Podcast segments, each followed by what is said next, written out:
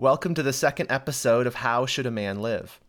This is the podcast that is almost certain to spawn several cults, and we are your hosts, Reagan Rose and Miska Wilhelmsen. Well, on this podcast, we are seeking to discover really how specifically a man should live in this present life in light of God's created purpose for mankind and the eschatological future that the Bible says awaits us. And in this episode, we are going to look back at creation and attempt to see how we might answer that question how should a man live? by first asking, why was man made in the first place? So, Miska, maybe I'll ask you just a really easy question. What is the purpose of life? Yeah, very easy question to start off the second episode with. What is the purpose of life? Um, obviously, that's a question that every single individual should wrestle with. And uh, actually, recently even read kind of a secular book on the subject, and it was interesting to listen to a person who denies. Uh, God denies a creator, denies the scriptures, and trying to, he was desperately trying to figure out the purpose of life. And the conclusion was essentially there is no purpose in life, but you just try and make up your own purpose somehow, and uh, which is a sad state of affairs. But biblically, then, as, as Christians, obviously, we, we believe the Bible, uh, we believe it is the Word of God. We, we believe there is purpose, and one of the answers to the what is the purpose of life which i've even taught my own children is that what is the chief end of man and that, of course, the question is from the Westminster Shorter Catechism. And the answer to the question then is man's chief end is to glorify God and enjoy Him forever. So I do believe, you know, that that's a that's a very good answer to the question: What is the purpose of life? What is the chief purpose of man? To glorify God and enjoy Him forever. But at the same time, uh, even though we believe that, and that's a very good way to say it. I feel like uh, sometimes in our Christian understanding, Christian worldview, and and and even this or Westminster representing kind of Reformed uh, tradition, that when we then easily kind of leave it at that. And uh, as we already did in the first episode, we talked about that there's this area of life that seems to be somewhat neglected, especially in our modern times and uh, i think it's just helpful to go back back to the beginning of the book to the beginning of the scriptures and then from there start to build up a little bit more the background or so to say the backbones the skeleton and and flesh out. What does that mean? What what is the question you know?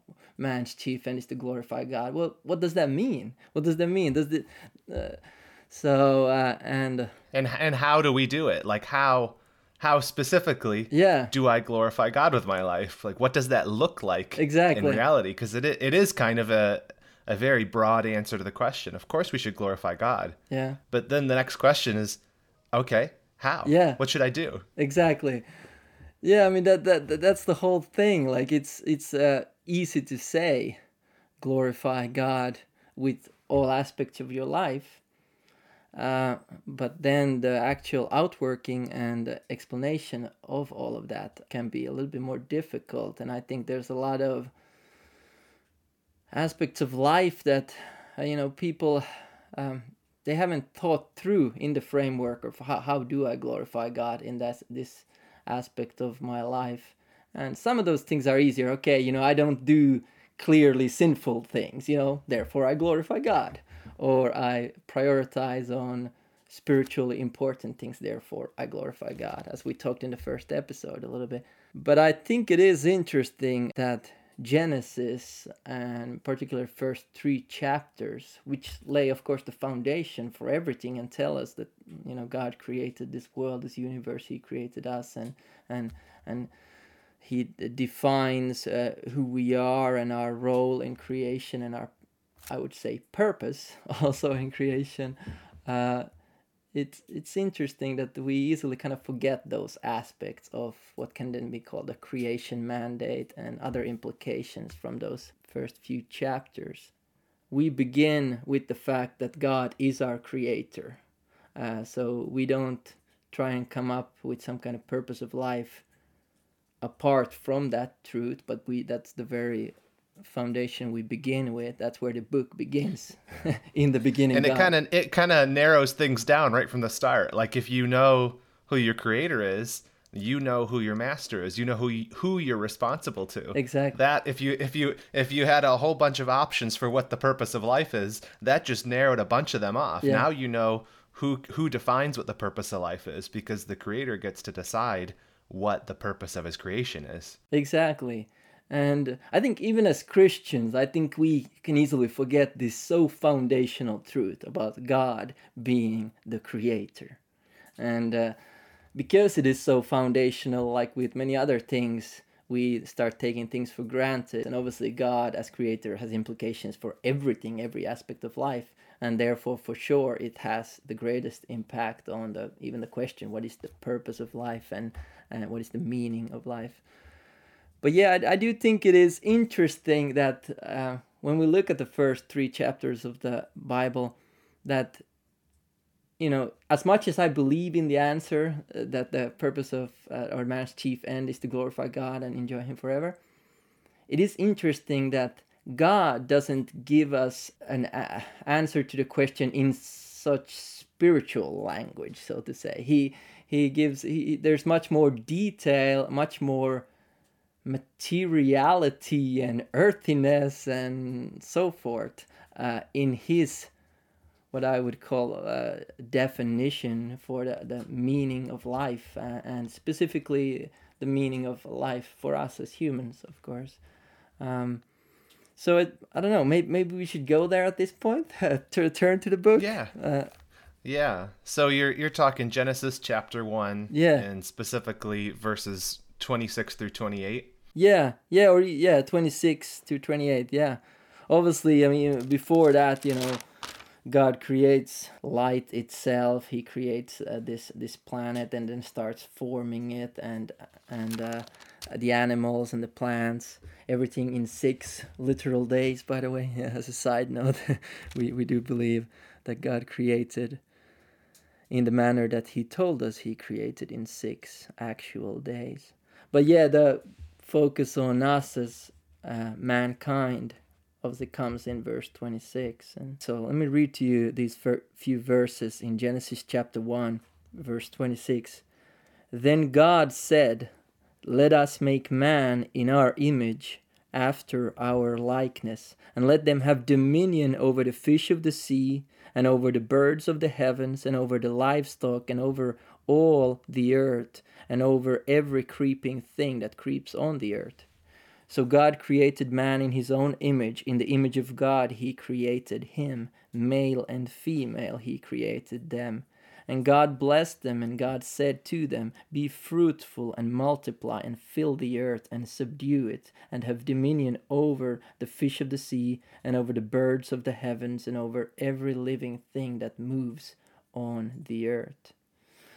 And uh, yeah, I mean that's the very uh, essential part here to this question. Then it continues of God gives you know plants to eat, and and so forth. And at the end, He declares it very good. But I think this is where we need to start in thinking about the purpose of life as as us as creatures. And I think this is the the the beauty or part of the beauty of uh, the the Christian faith, uh, the, the gospel, the reality of the scriptures, is that we have something that is true. We have a foundation for life and godliness, everything. And, and, and when we think about the purpose of life, as I mentioned earlier, listening, I did it as an audiobook, I listened to this audiobook uh, on the meaning of life by the secular guy. And it's just like, yeah, he tried to be positive and so forth, but like, if you actually go with the things that he actually said, not just his positive speech after the fact that he said, yes, there's no ultimate meaning, but, you know. So it's like complete, you know, hopelessness and it's just like desperate attempts of ungodly men and women who deny the Creator and deny he, the, the truthfulness of His Word. So as believers, you know, this is our foundation and we, get, we, we can go back to it and figure things out. Oh, absolutely. Yeah, I think that's it, it's a uh, for Christians, like you were saying, it's one of those things that is just a remarkable blessing to know who I am and why I'm here. Yeah. Like I think we just forget and take it for granted, but most of the world has no idea why they're here. Mm. They have no idea what what their purpose is. They don't know God like life is just totally and literally meaningless to them and they're trying to define their own meaning and that is of course there's so much hopelessness and depression. Mm. But thankfully, we have answers to those things. And I think that what you and I, as, as we've been digging in, is the answers to some of these things about purpose and why we're here are actually remarkably more specific in the scripture yeah. than uh, than even we the general terms that we tend to talk about in evangelicalism. Yeah. Yeah, exactly. And yeah, notice here, this is where God creates man and, and male and female. He creates mankind in his image, Adam and Eve. And uh, he gives these basically purpose statements, you know, the, the purpose and, and, and the kind of the, the task he gives to them.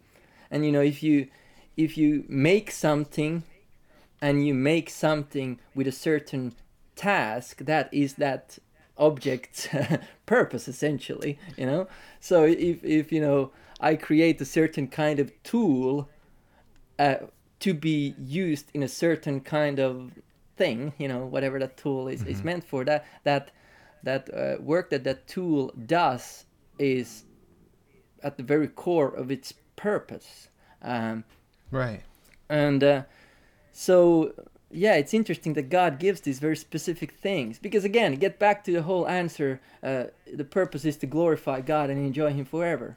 Okay, that kind of statement alone could be true, uh, true uh, in like different kind of um, existences, so to say, or you know, if you thought like hypothetical universes or non-universes, you know, that that statement alone could be in a world where there is no land.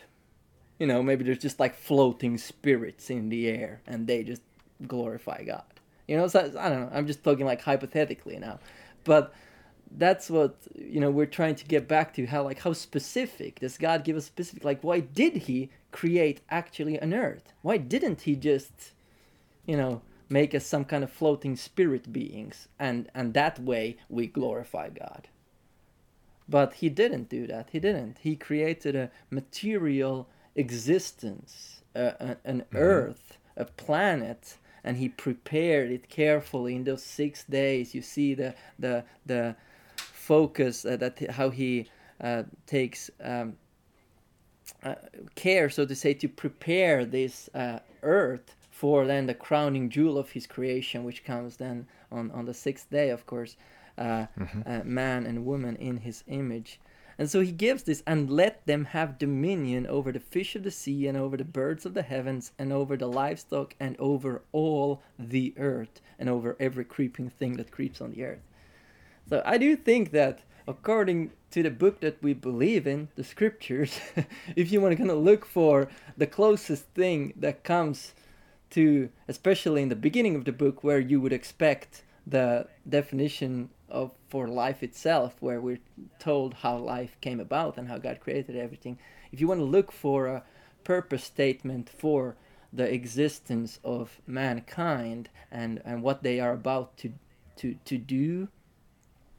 Uh, and then there in verse 28 be fruitful and multiply fill the earth subdue and have dominion you know i think that's where you have it and of course not to somehow then wrongly take that out of context because the, the, the i think the misunderstanding is like oh okay so if a person just like if you know the the secular guy who wrote the book about the meaning of life if he just does some of these things you know okay, you know, have dominion, you know, do this livestock or, or you know, something like that, that then he is glorifying God. No, he's missing the essential aspect, of course, of doing that in a right relationship to the creator.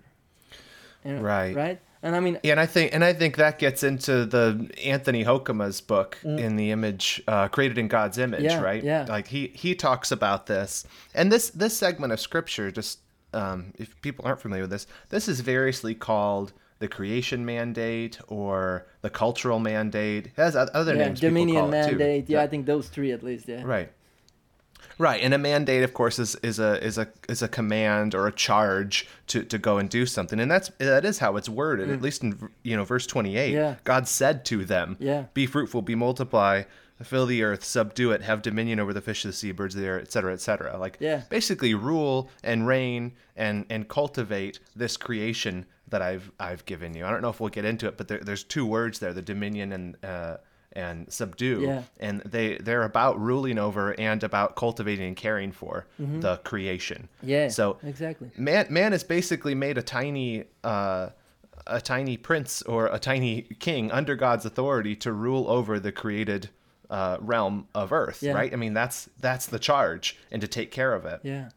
And Hoekema in his book, Created in the Image of God, he he kind of breaks down this uh, segment here, verses 26 through 28, and he calls it man's threefold relationship. And I think that that's what you were you were getting at. Is Yeah. it's not just about oh oh excellent. So farmers are fulfilling the purpose of God in the world, Yeah, yeah. regardless of their relationship to God, Yeah, right? Exactly. Um, so, so what are the what are the three relationships that Hoekema sees in this passage? Yeah, I think it's helpful, uh, and uh, what what he uh, how he breaks it down, and like you said, he Anthony Hoekema, he in his book created in God's image, he gives this threefold relationship that like mankind has been created in a threefold relationship, and the first one is our relationship to God, so our our Creator, and then the second one uh, are fellow uh, fellow man so fellow image bearers you know men and women that god have created. So and then uh, the last one our relationship to nature or we could call the you know rest of creation. So animals plants uh, the land everything else that god has made.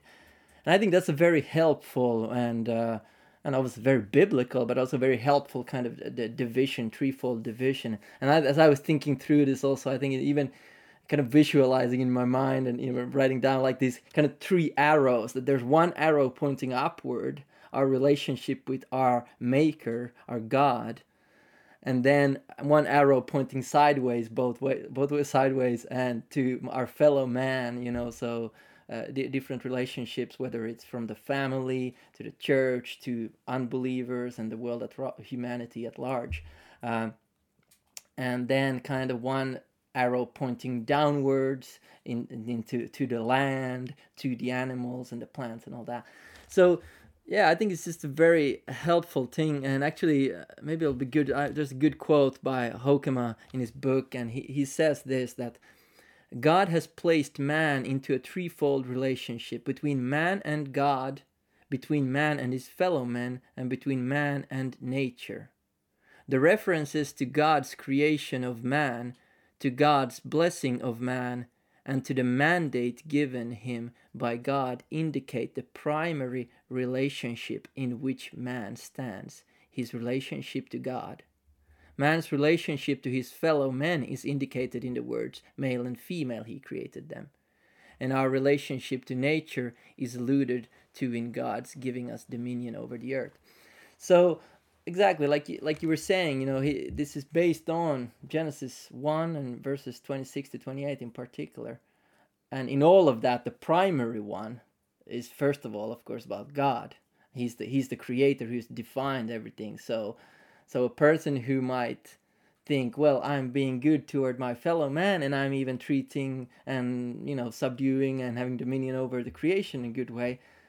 But if you are walking as an enemy, as a rebel against God without faith in the Lord Jesus Christ, because that that's the only way we'll be be saved because of our sin. We need Him. If you're walking as a rebel against God, you know, all the other stuff are useless. It's it's useless.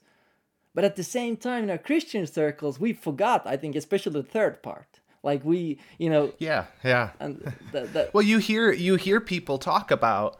I mean, it's a very common thing to hear um, pastors and, and, stuff talk about you have your vertical relationship with God and your horizontal relationship with others. Yeah. And so I love you, the way that you you illustrated it is you have the vertical, horizontal, and the downward. Yeah. And I think that anybody who's who's who pictures that or who's, who's reading this and thinking about it, it's like, oh yeah, I mean, which one of those three is the most neglected? Yeah. Well, it's the downward one. Yeah. But I think the irony is, as you read this passage, you have to infer the first three. Like it's there like the relationship with god is is it's there. It's obvious. And the relationship with fellow man is there in in you know um being fruitful and multiplying and relating um you know to the opposite sex for uh but the definitely the emphasis is placed on the downward relationship of man under god's authority cultivating the creation. Yeah. And that is that's what's so funny about it is it's so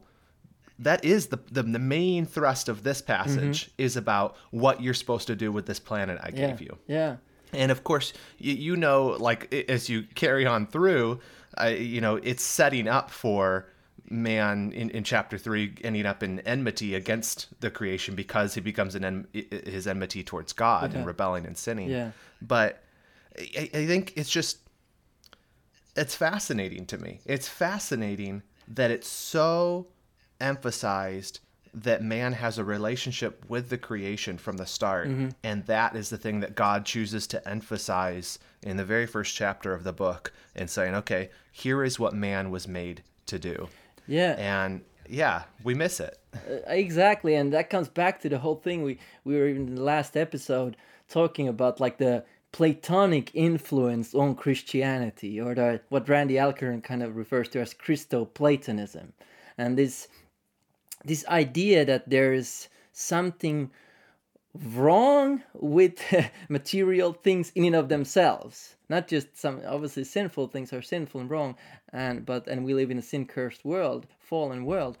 But this platonic idea that the spiritual things good material things bad and i think that's why even in our uh, like very theologically sound christian circles we've kind of been subtly influenced by this Platonic thinking, and that's why we forgot the third relationship that Hoekema talks about. And I think Francis Schaeffer, you know, he, he wrote on this topic also and the influence of Platonism into uh, Christian thinking. And uh, let me just give you a quote because I thought it's very helpful the way he kind of uh, outlines it. He says, any Christianity that rests upon a dichotomy, some sort of Platonic concept, simply does not have an answer to nature.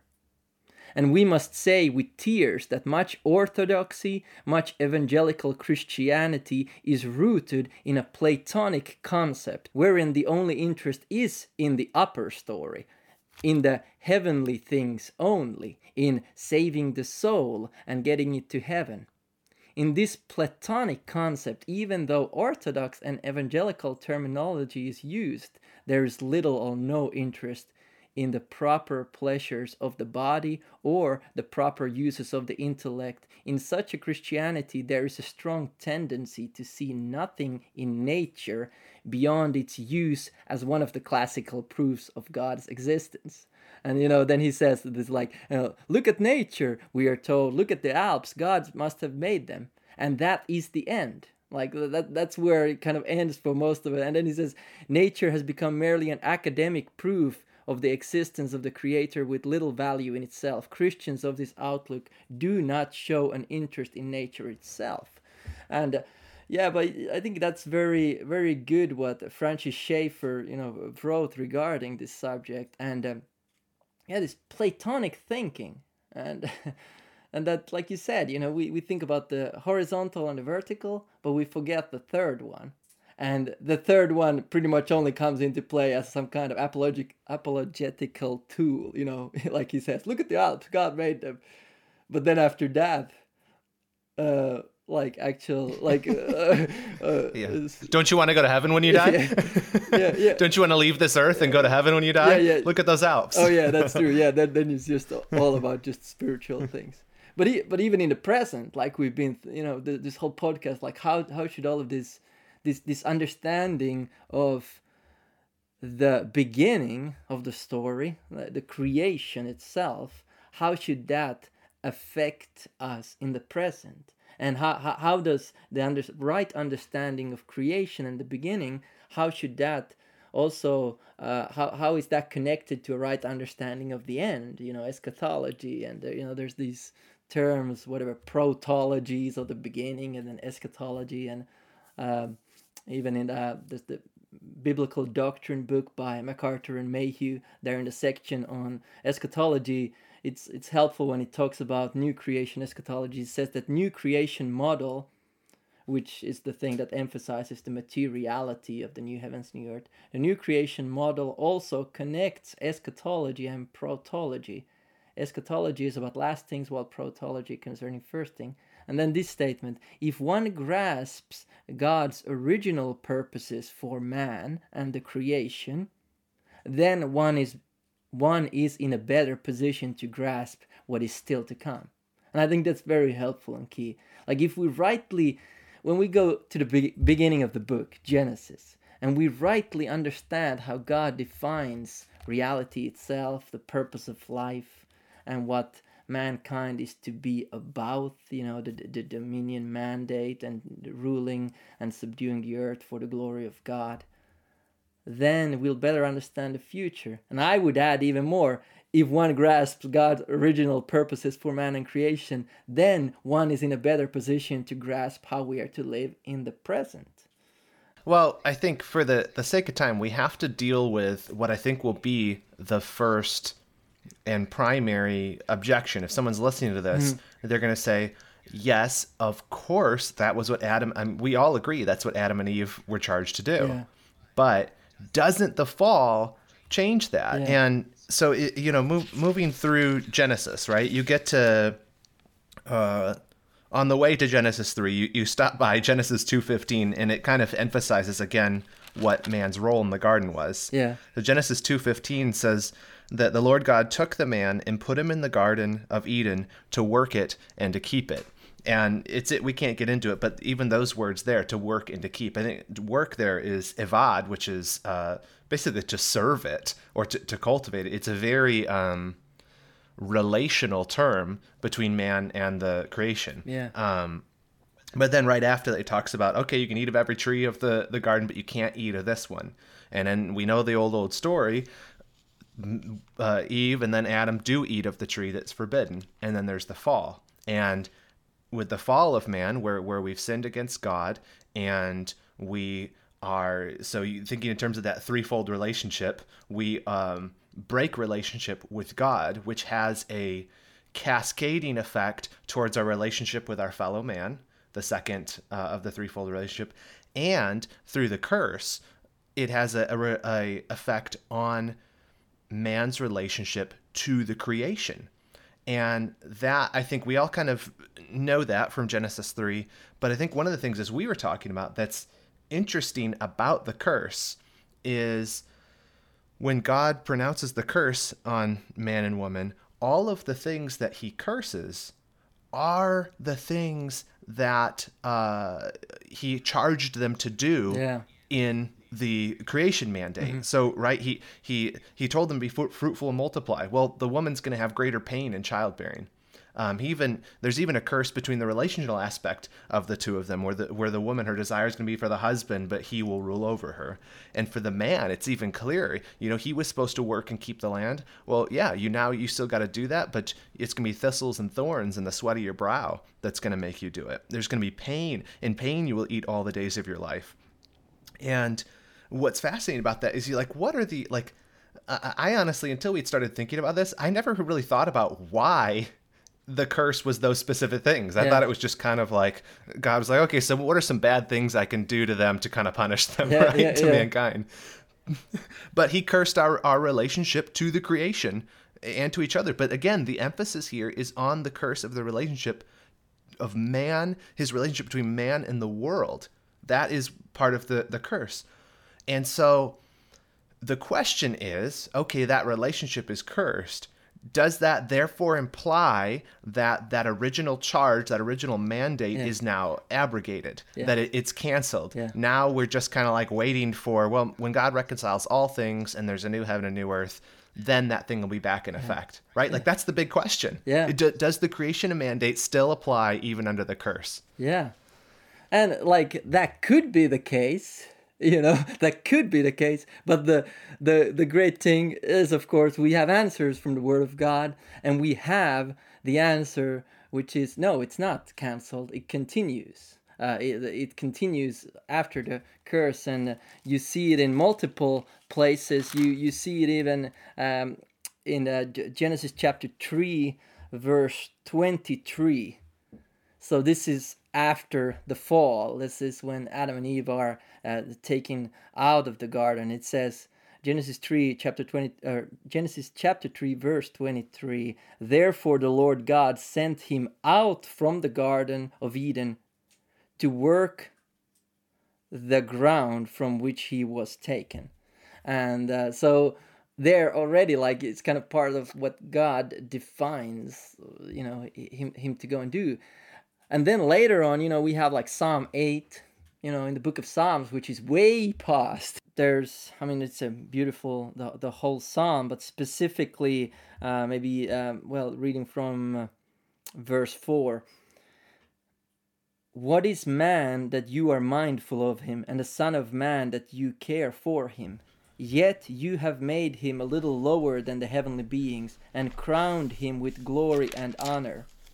And then verse 6 You have given him dominion over the works of your hands, and you have put all things under his feet all sheep and oxen, and also beasts of the field, the birds of the heavens, and the fish of the sea, whatever passes along the paths of the seas. Um, and so there, there we have what you know is, is a clear uh, reaffirmation of the you know the essential aspects of the dominion mandate, the creation mandate, whatever you want to refer it to, that we have in, in Genesis chapter one, and they're restated uh, even in the book of Psalms. Uh, so uh, yeah, I, I don't think it's just like it's not even just that oh we don't have anything saying that it has stopped, so it's like an argument from silence. No, we have actual like you know places uh, that are clearly restating it in in different ways. So. Yeah. And I think even uh, in Genesis 9 in the Noahic Oh yeah, yeah, yeah. Sorry, right? yeah. I'm glad you pointed out. I, I, I jumped over that. Yeah. Yeah, go ahead. He, he God reaffirms yeah you flip to it there while I'm Yeah. while I'll, I'll set it up for you God reaffirms the um the the relationship between man in nature and God in nature even Yeah. because what's interesting about the Noahic covenant um, that I think is unique about it is God actually makes the covenant not just with man but with all the earth. It even, it even says all flesh several times. Yeah. And it's a covenant between God and the earth, and it sets up the the the foundation of a reliable creation whereby man can can can understand that I can still have a relationship with this creation because you can understand coming off the ark and you're like okay everything's topsy-turvy. Like Yeah. maybe the sun won't come up tomorrow. Mm-hmm. Maybe the crops won't grow. Maybe maybe everything's just totally out of balance now because i can't nothing's predictable. And mm. god says no i the creation even though it's fallen even though it's cursed i i I am still going to make things progress normally and reliably so that you can have a relationship. I think that's what's implied. You can have a relationship with the creation.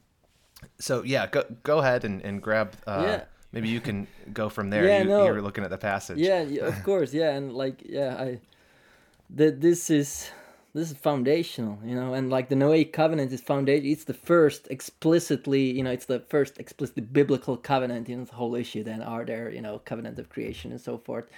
Uh, But it's called a covenant. It's the first time something's called yeah, a yeah, covenant. exactly. This is the first explicitly clear covenant in scripture which obviously that itself makes it you know significant and lays the groundwork for all of rest all of the rest of salvific history and and uh, and the other covenants but yeah like you said I, it is very inter- interesting that he actually makes it with uh, all mankind first of all. So it's not just with a particular group like you know abraham's descendants or you know with israel or something like or something like that. But this is with all all all of the earth uh, all, all all mankind and i believe you know it's in full effect still today. You know the noahic covenant hasn't ended you know that's why we still see rainbows you know the sign of the covenant.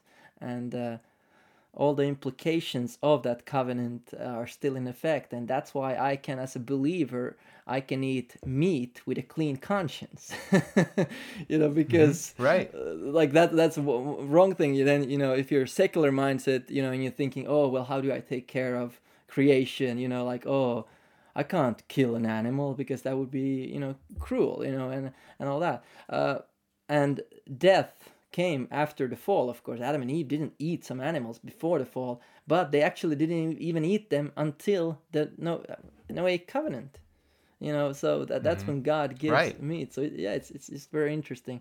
Yeah, the main thing, like you said, it's the actual creation mandate restated: be fruitful and multiply, increase greatly, and you know have dominion. And yeah, that's verse one, by the way. Oh yeah, to listeners. Yeah, nine verse one and then repeat yeah, it he, again. He explicitly even. tips him off. Yeah. yeah. Sorry, go ahead. We're talking over each other. Go ahead. yeah, yeah. So verse one. I'm just excited. seven. Yeah, me too. me, me too. Uh, but it, it's interesting. He says it twice in that chapter. God says it twice. You know, mm-hmm. uh, in verse one and verse seven, be fruitful and multiply. Uh, and the implications that animals now, and you know, there's a fear that God has put in animals, because because the the fall of man and rebellion against God, like you were saying earlier, you know, it's affected all of life. Uh, and, and, and, and our, our work, uh, childbearing, and it's affected the animal kingdom, you know, and even in Romans 8, you know, where we, Paul writes in Romans 8 and verse 18 to 25, it talks about how, you know, the creation is groaning, you know, it's been subjected to futility. Uh, and so, and we await for the, the, resurrection of our uh, but the redemption of our bodies and all of the, all of creation is waiting for that so yeah i think yeah the story isn't over and i think that's like the the really the thing that makes i think that animates you and me yeah. about this this like if i if i try to encapsulate it you might be listening to you like why do you guys care so much about this yeah. well it's just it's an it's an expansive view of what God is doing in history through mankind. Mm-hmm. That it that individual salvation through Jesus Christ to be reconciled to Him by faith in Jesus Christ. It, it, it it's it is the center point and the chief point of history of what God is doing. Mm-hmm. But it's so exciting as a Christian to see how explicitly the Bible talks about how that fits in to man's God's purpose for man with with this planet and with each other and all of that and there's this whole area that when when you start to see it references to the land references to to creatures references to ruling and reigning you start to see wait a minute this was in here the whole time? And this when from the very beginning seems to be the emphasis is what man was made to do. And our we emphasize rightly the the reconciliation of man to God through Jesus Christ but that's that's like the beginning that's not the end of the story that's I some one of these quotes put it that's the beginning yeah. that's the beginning yeah. of it yeah. is because all things will be reconciled to God and, and you just mentioned Romans 8 like the creation is waiting for that reconciliation for the curse to be lifted and that is dependent upon man being reconciled to God and his his sins being um being forgiven and wiped away but man, it's just it's so exciting, and to see it here again and again in in in, Genesis all the way through. Yeah. This is what we were made for. Exactly, and and like if you like you're saying the whole picture, the big picture, and we'll get to this more and more in future episodes, but. I, I like this quote from Dr. Michael Vlach. He says the story line, the storyline after the fall of man in Genesis 3 will be the process by which God restores man to the kingdom mandate of Genesis 1 uh, 26 to 28. So the storyline, you know, after Genesis 3 and every, everything that happens, you know, because the fall is what ruined it all, so to say, you know, our rebellion against God we we we we we ruined it you know because of sin there's death there's the curse everything's harder every you know there's sickness there's disease uh, are and first and foremost you know spiritual death. On the day that you eat of the fruit you shall die you know spiritual death and your body start decaying.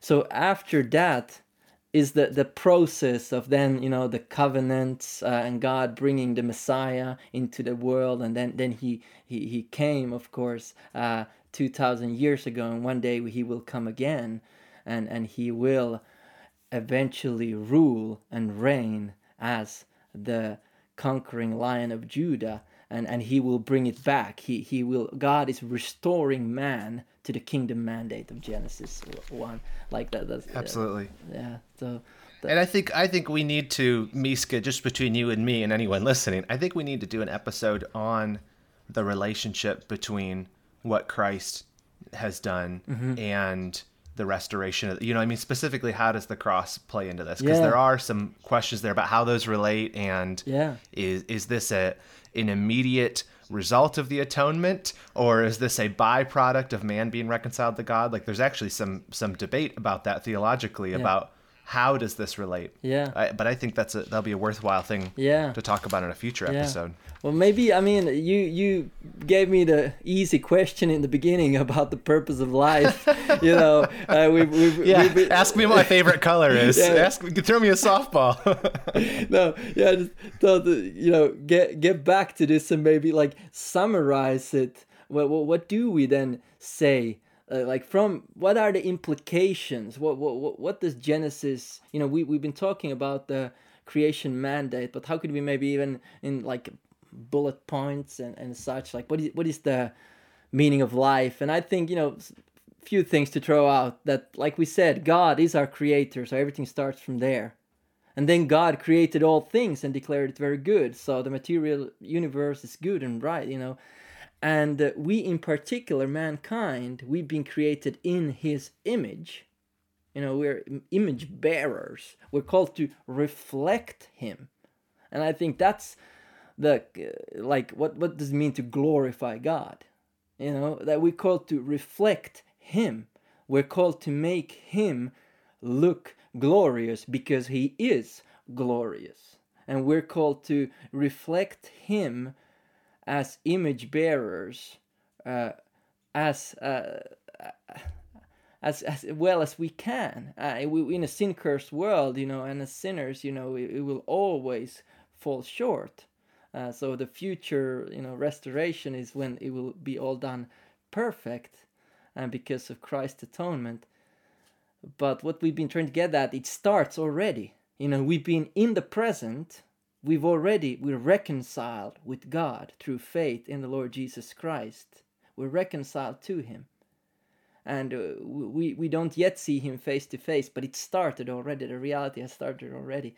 And then because we're reconciled with him, it brings uh, implications and it changes the way we act against our fellow men you know whether, mm-hmm. whether it's within the immediate family you know husband gets converted now he treats his wife differently because he's been mm-hmm. reconciled with god he now has a, a real purpose and and uh, how he should live and so forth but like we said in the beginning that's where often it ends and we forget the third aspect which is very explicit in genesis and uh, the mm-hmm. rest of creation and uh, that's yeah. of course where much of our actual life daily life is connected to you know we we eat stuff that has mm-hmm. been grown in in this earth you know mm-hmm. we we eat plants we eat animals uh, because of, of Gen, uh, genesis 9 in noah covenant we're allowed to that but and and then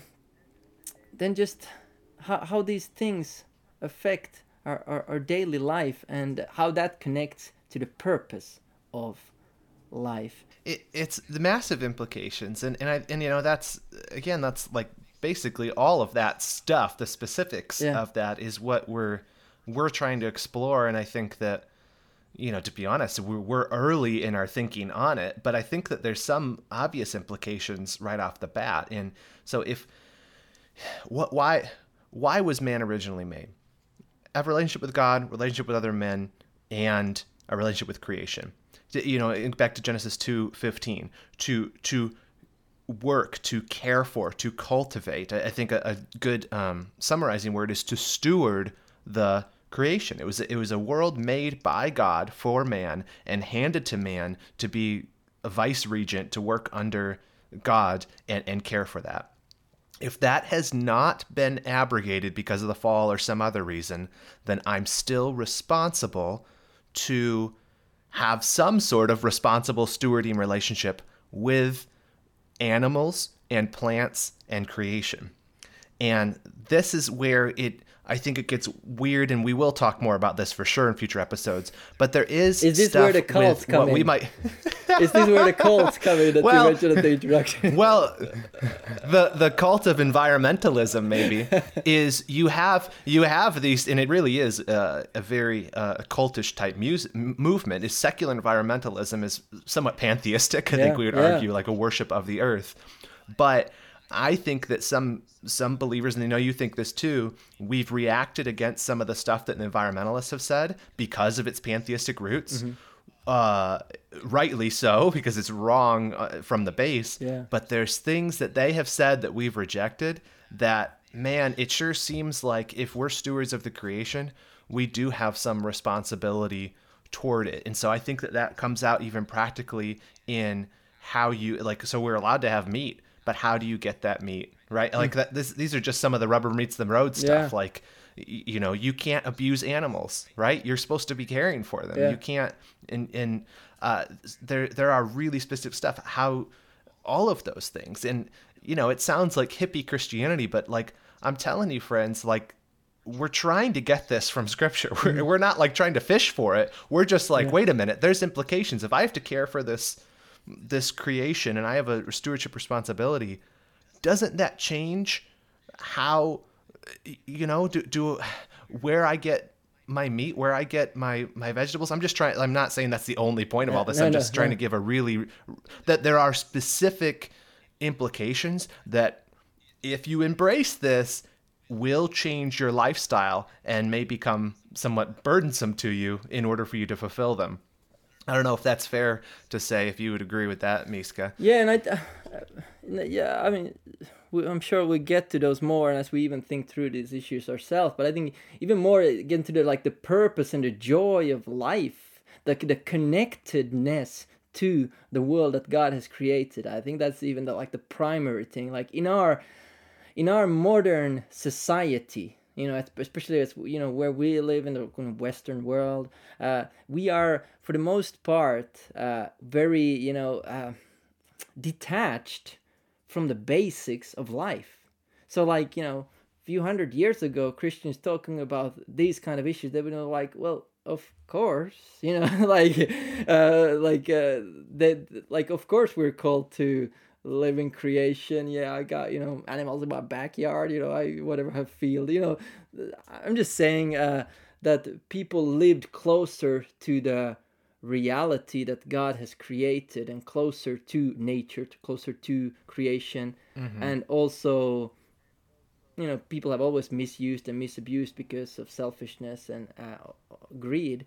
But at the same time when you live closer to something you realize it more and then you it changes your actions. When something is just very distant and far away you don't you don't think about it. You just go and you know pick up things from uh, the shop and you might have never seen Yeah. a live animal in your life you know right and i think there's Yeah, and you know what's interesting? Like the during we're recording this in the middle of the like COVID nineteen pandemic Yeah. and people being stuck at home. I've had so many conversations with people and and just seeing stuff people are posting online Yeah. about people realizing some people for the first time that hold on a minute, like our relationship with like where food comes from is really bizarre Yeah. when you think about it. When you when you start to question, you never had to question the supply chain because it was always there. You could always go in and get get a turkey or whatever you want to get at the grocery store. but I, I have several friends. I have several different friends who have bought chickens Yeah. in the middle of all this Yeah. because they realized, wait a minute, like I need I need to have some close relationship. And and with that i know that i i emphasized kind of the negative stuff mm. that i I was just saying that to to say that it, when i said it was a burden is that mm. it to be responsible to this mandate requires action on our part Yeah. and will probably require us to be a little bit weird mm. Yeah. you know from what the rest of the world does. But i, I completely agree with you miska that this is so exciting and cool. And when you begin to reconnect with that part of my part of the way one of the main ways that i was created to relate to my god was by doing what he commanded me to do which was to to take care of th- this world around me and and my fellow man. When i do that you start to feel a sense of fulfillment and i i would hope that even listening to this things are clicking for people and they're saying yeah that that sense of frustration and longing that i feel um, daily be, like that i'm just so disconnected from everything. I like what you said we're we're, we're so far mm. from everything from from creation mm. because of technology. And mm. I, I think the way i picture it in my head is there's nothing wrong with tools or technology. I think they're good Yeah. things.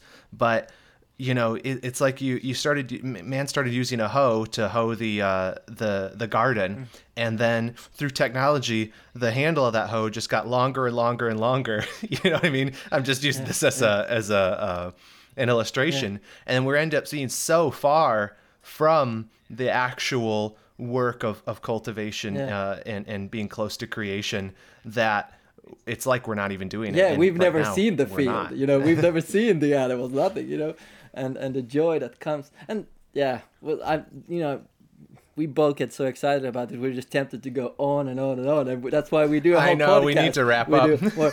but but there's a really good quote. Let me i've been giving quotes here but there's one quote that was very helpful by francis schaeffer again relating to this whole you know oh is this some hippie thing? You know what should christians do? Like what- Yeah. the weirdness of that? Uh, and he helpfully says this. He points out saying the hippies are right in their desire to be close to nature even walking in bare feet in order to feel it but they have no sufficient philosophy and so it drifts into pantheism and soon becomes ugly but christians who should understand the creation principle have a reason for respecting nature, and when they do, it results in benefit to man. Let us be clear, it is not just a pragmatic attitude, there is a basis for it. We treat it with respect because God made it. And like that that's just getting back to it. It's so you know, good, yeah. Uh, that it, it all You're glorifying God by doing that. Yeah. That is, how should a man live? You glorify God by even now, even in a cursed world, fulfilling the creation mandate Yeah. and ruling and reigning, even in this kind of stilted, crippled fashion that we have to right Yeah. now because because of sin and the curse.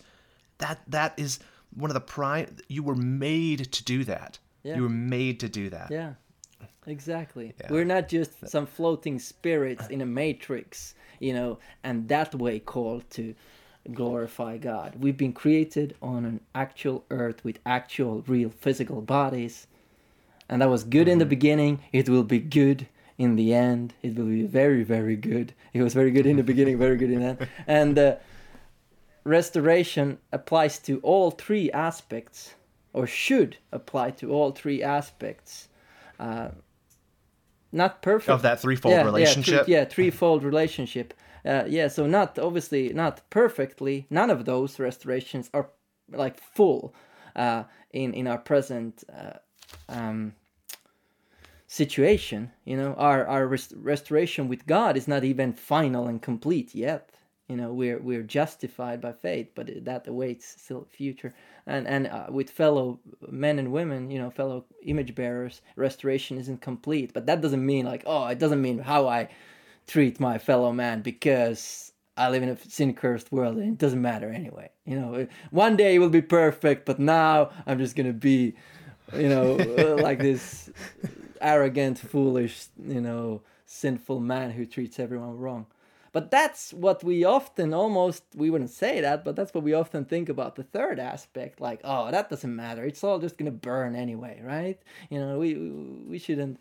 And uh, does Scripture teach that? Uh, no, it doesn't seem to. It doesn't seem to. No, I don't think so.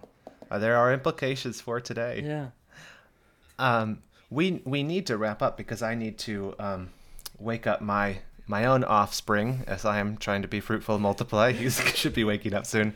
But there was one more quote that I wanted to share that we had Yeah. written down, Miska, and this one is from Johan Herman Bavinck. And I don't understand. You looked this up, and it's a different Herman Bavinck than the uh, the famous one, Yeah, but his name is the same. I'm so confused. Yeah, I mean, he's got. I think he's got the. That's what like the J, the beginning separates him, but I think he's the. If I remember rightly, it's the nephew of Herman Bavinck, the the, you know. Gotcha. Well, well, this quote comes from a, a, great, aptly titled book called "Between the Beginning and the End: A Radical Kingdom Vision," and and that really is. I love the title of that because that's what we're we're we're talking about is what do you do between the beginning and the end.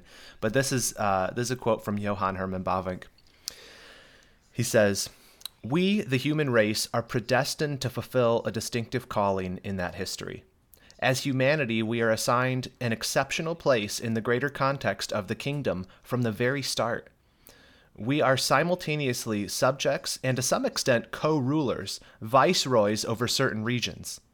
Not everything is subjected to us. We're not given authority over the course of the stars and the planets or the tides of the never resting seas.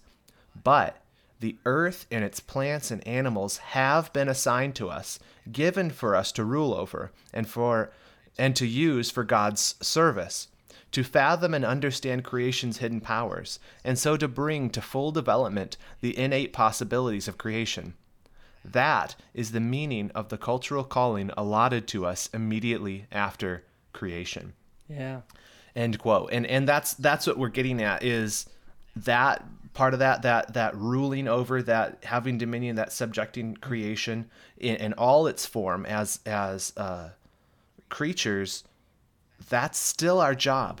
Hmm. And what does that look like now between creation and when when all those things are restored and perfectly made and we will do that forever? Hmm. Sh- how do we do that today? Hmm. How should a man live